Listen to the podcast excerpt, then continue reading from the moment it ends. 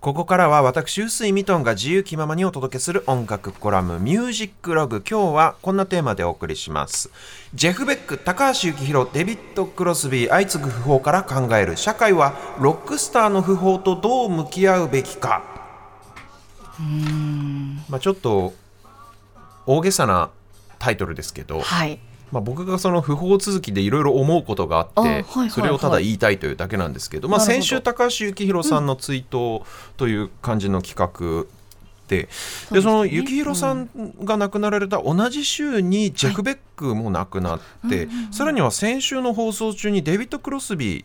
の訃報も入ってくるというロックファンにはなかなかショッキングな日々が続いているわけなんですがこのデビッド・クロスビーっていうのはあの以前この音楽コラムで半世紀にわたって喧嘩し続けているスーパーグループっていう,、はい。う切り口であの紹介したことがありますけど、まあ、とにかくロックの歴史を作ってきた人たちっていうのは60年代70年代当時に20代の若者だった人たちなので、はい。当然みんなもう70歳から80歳くらいの年齢になられるわけで、はい。まあ不法が相次ぐっていうのは自然の摂理から言えば仕方がないところではあるし、でまあこの番組では70年代の音楽っていうのを普段からたくさんかけてるということもあってそれとはい。はい僕の音楽の趣味なんかもあってこのコーナーで追悼企画としてお話しするケースも必然的に多くなってくるというような感じですよね。はい。であのこういう訃報が入ってきた時に、まあ、メディアとかが一斉に取り上げたりとか SNS なんかでもバーッと一斉に話題になったりするうんっていうことに関して、はい。結構個人的に複雑な気持ちというのがあってですねまあ、どういうふうに複雑かっていうと、まあもちろん訃報そのものが大ニュースになるっていうのいうこと自体がそのアーティストの偉大さの証でもありますよね。でその人のキャリアを改めて振り返りつつ、その死を悼むっていうのは非常に自然なことだとは思うんですが。ただはいはい。例えばジェフ・ベックにしても高橋幸宏さんにしても訃報に際してはい。まあ、僕は当然音楽関係の知り合いが多いわけですから SNS なんかでもとにかく周りのミュージシャンとか音楽好きの SNS の投稿っていうのがこう流れてくると、うん。あの本当ねびっくりするくらい熱い内容のものが多いわけですよ。ああこんなに好きだったのかみんなっていうジェフ・ベックこんなにこの人好きだったんだとか YMO そんなに好きだったんだみたいなのをそれで知ることっていうのも多いわけですね。うんでその割にじゃあそういう人たちが普段ジェフ・ベックとか YMO について話題にしてたかっていうと全くしてないわけなんですね普段。なるほど。はいはい。例えば10年以上あなたのことツイッターでフォローしてますけど、うん。今までジェフ・ベックのジェの字も出たことなくないですかっていうパターンが非常に多いわけなんですよ。はいはいはい。その要はそのアーティストが死んでからいくら褒めたたえたって遅いっていうことをすごく言いたいというか、なるほど。うん。その人が演奏活動とか創作活動を頑張ってる時にうんちゃんと話題にして応援してあげないと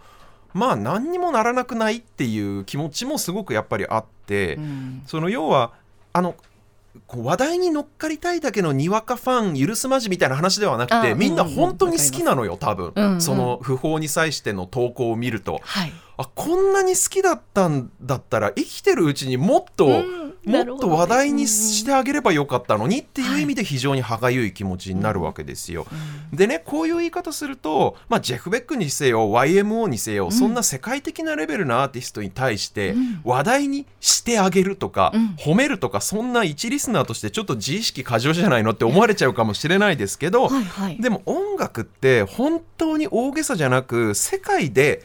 誰か一人聞いてくれてる人がいるかどうかっていうことがはい。作り手側にとってはものすごい大切なことなんですね。でうんその世界のどこかで誰かが自分の音楽を聴いてくれているっていう非常にシンプルなその事実小さな一つの事実がはい。どれだけそのアーティストを励ますかっ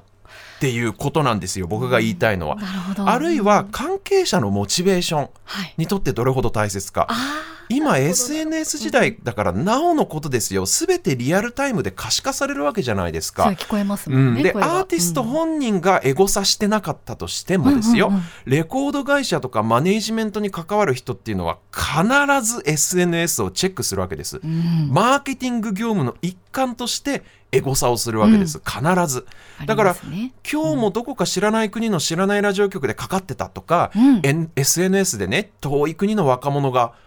このこの人について投稿してたっていうそれ全部わかるわけじゃないですか、はい、そういう投稿があったりそういう情報がポッて出てくるとやっぱりこのアーティストはまだ終わってないぞと、うん。次のレコーディングもうちでしようと、次のツアーも計画しなきゃっていうムードに事務方がなるわけですね。だから世界の誰かがどこかで話題にしてるかどうかって特に SNS 時代の現代においてはもう実際の売り上げ以上に大切な要素だったりもするわけですよ。でこれが YMO とかジェフ・ウェックじゃない売れてないアーティストならなおさらです。うんもう音楽って本当ねたった一人の熱心なファンの存在がきっかけになってはい。世界中に広まっていくものなので、うん。誰か一人が一番最初に勇気を持ってこれいいよって言い始めてくれないことにはうん。何も始まらないという側面もあって例えばこれってツイッターなんかで例えると、はいツイッター一つのツイートがバズるっていうのは誰かが最初にリツイートするからバズるわけでしょ、はいね。一番最初にリツイートする人の存在っていうのは、う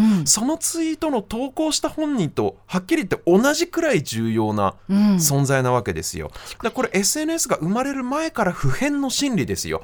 みんなこれいいよってみんなも聞きなよって言ってくれる人の存在ってものすごいアートに、えーの世界では重要なんですよね。その人の存在がなかったら本当にねその作品が社会においては存在しないに等しいっていうくらい重要な存在。はいなんでその人の音楽が本当に好きなら死んだ時だけじゃなくて普段から好きってちゃんと言ってほしいっていうその音楽制作に普段携わってる人間としては特にそう思うわけですよ。うんうんうん推しは押せるうちに押してくれっていうことで。ですすねははい。い、で僕は今例えば放送、まあ、ミュージシャンですけど今は放送する側に関わる人間として、やっぱり時事性とかニュース性っていうものを意識当然しないといけないので、はい。このコーナーでもやっぱり過去にさまざまな訃報を扱ってきました。特に普段の番組の選曲で関わりの深いミュージシャンっていうのはあの意識して必ず取り上げてます、例えば国内のミュージシャンだと村上ポンタ秀一さんとか小坂忠さんとかあね。はい。あるいは堤恭平さんなんかは番組全体で特集急遽組んだこともありましたけど、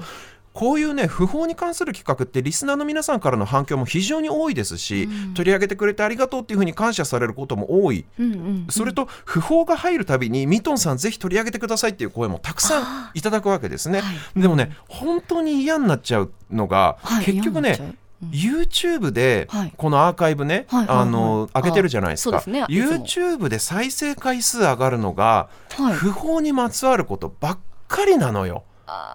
でね、はいはいはい。例えば、バン・モリソンの新譜が出ました。ウィリー・ネルソンの新譜が出ました。なんて言っても全く再生されないです。数字が跳ねるのは不法絡みのものばっかそんなの世の中のあり方として寂しすぎないですか、だからそのバン・モリソンの新譜が出ましたって言っても全く再生されないけどこれが例えばバン・モリソンが亡くなりました。どんなアーティストだったか解説しますっていう内容だったら再生回数爆上がりなわけですよ、そんな世の中嫌じゃない？複雑ですね。複雑だよね。あのちなみにバンモリさんまだ生きてます。すいません。大変不謹慎な例えで申し訳ないですけど、はい。でも、うん。それにしてもですよ。例えばポンタさんにしたって、はい。亡くなる直前まで日本中の小さなライブハウス回って生涯バンドマンとして現役を貫いた人で、はいはい。やっぱりあのそこの部分ってすごく大切なんですよ。彼みたいにすごいキャリアがあってもものすごくまっとうに地道に音楽活動をもうずっとつ続けてた人なんですね、はい。でもいくら彼の訃報に関する動画が何万回再生されようとももうポンタさんのライブは見られないわけですよ。そね。だその彼が最後まで誠実に音楽活動を続けてきたっていう部分は、はい残念ながら存命中に世間一般に評価されること知られることっていうのはなかったと。それはなぜかっつったらメディアが取り上げられないから取り上げないからですよね、だからそのワンテンポ遅いんですよね評価のタイミングが、うんうん。ら僕がポンタさんの動画僕のポンタさんの動画が何万回再生されたってちっとも嬉しくないっていう気分なわけですよ。だとにかく訃報をきっかけにその人の功績振り返るっていうのはもちろん大切なことだとは思うんですけど、うんそうですねうんうん。そのアーティストが死んじゃう前に話題にするっていうことはそれ以上に大切だと思うんで、はい。やっぱりインパクトの話題インパクトのある話題ばかりに飛びつきがちっていうこのメディアの世界に、今身を置く人間として僕はこれはすごく自戒の念を込めて自分の力不足をすごく感じている部分でもあるんですけど、はいでも SNS の時代って現代においては世界中の全員がメディアなんである種。そうですよねだやっぱりうんもし今聞いてるこのラジオを聞いてるあなたに推しがいるならはい生きてるうちにちゃんと押してほしいというふうに心から願うというわけなんですよ。で今日はそのねデビッド・クロスビーという先週の放送の直前に亡くなられた方の話はできなかったですけど、はい、まあ喧嘩し続けたスーパーグループっていうねクロスビー・スティルス、うん、スティルス・ナッシュヤングの話したことがありますのでぜひ YouTube のあのアーカイブでもご覧いただくとして、うんうん、まあ、彼は非常にロック史においてはボブ・ディランなんかにも大きな影響を与えて非常に重要な人物なんですけど、うん、僕が思うデビッド・クロスビーの最大の功績っていうのが、はいちょっと全然話変わりますけど、はい、せっかくまあなんか曲をかけるにあたって、ね、デビッド・クロスビー関連のものをと思ってね、あのアマチュア時代のジョニー・ミッチェルの才能を見出したのがデビッド・クロスビーなんですよ。うん、でジョニー・ミッチェルのデビューアルバムをプロデュース彼してるんですけれども素晴らしいのが余計なこと一切せずに、うん、ありのままのジョニー・ミッチェルのギターの弾き語りの音源として彼女のデビューアルバムを彼は制作したという波のプロデューサーではできない非常にあの勇気のある形でジョニー・ミッチェルを世の中に紹介したっていうこれが僕が思う彼の非常に大きな功績だったと思うので今日はデビッド・クロスビープロデュースのジョニー・ミッチェルのデビューアルバムから1曲ジョニー・ミッチェルもねあの長生きしてほしいなという思いも込めて、はい、えー、ジョニー・ミッチェルの「マイケル・フロム・マウンテンズ」をお聴きください。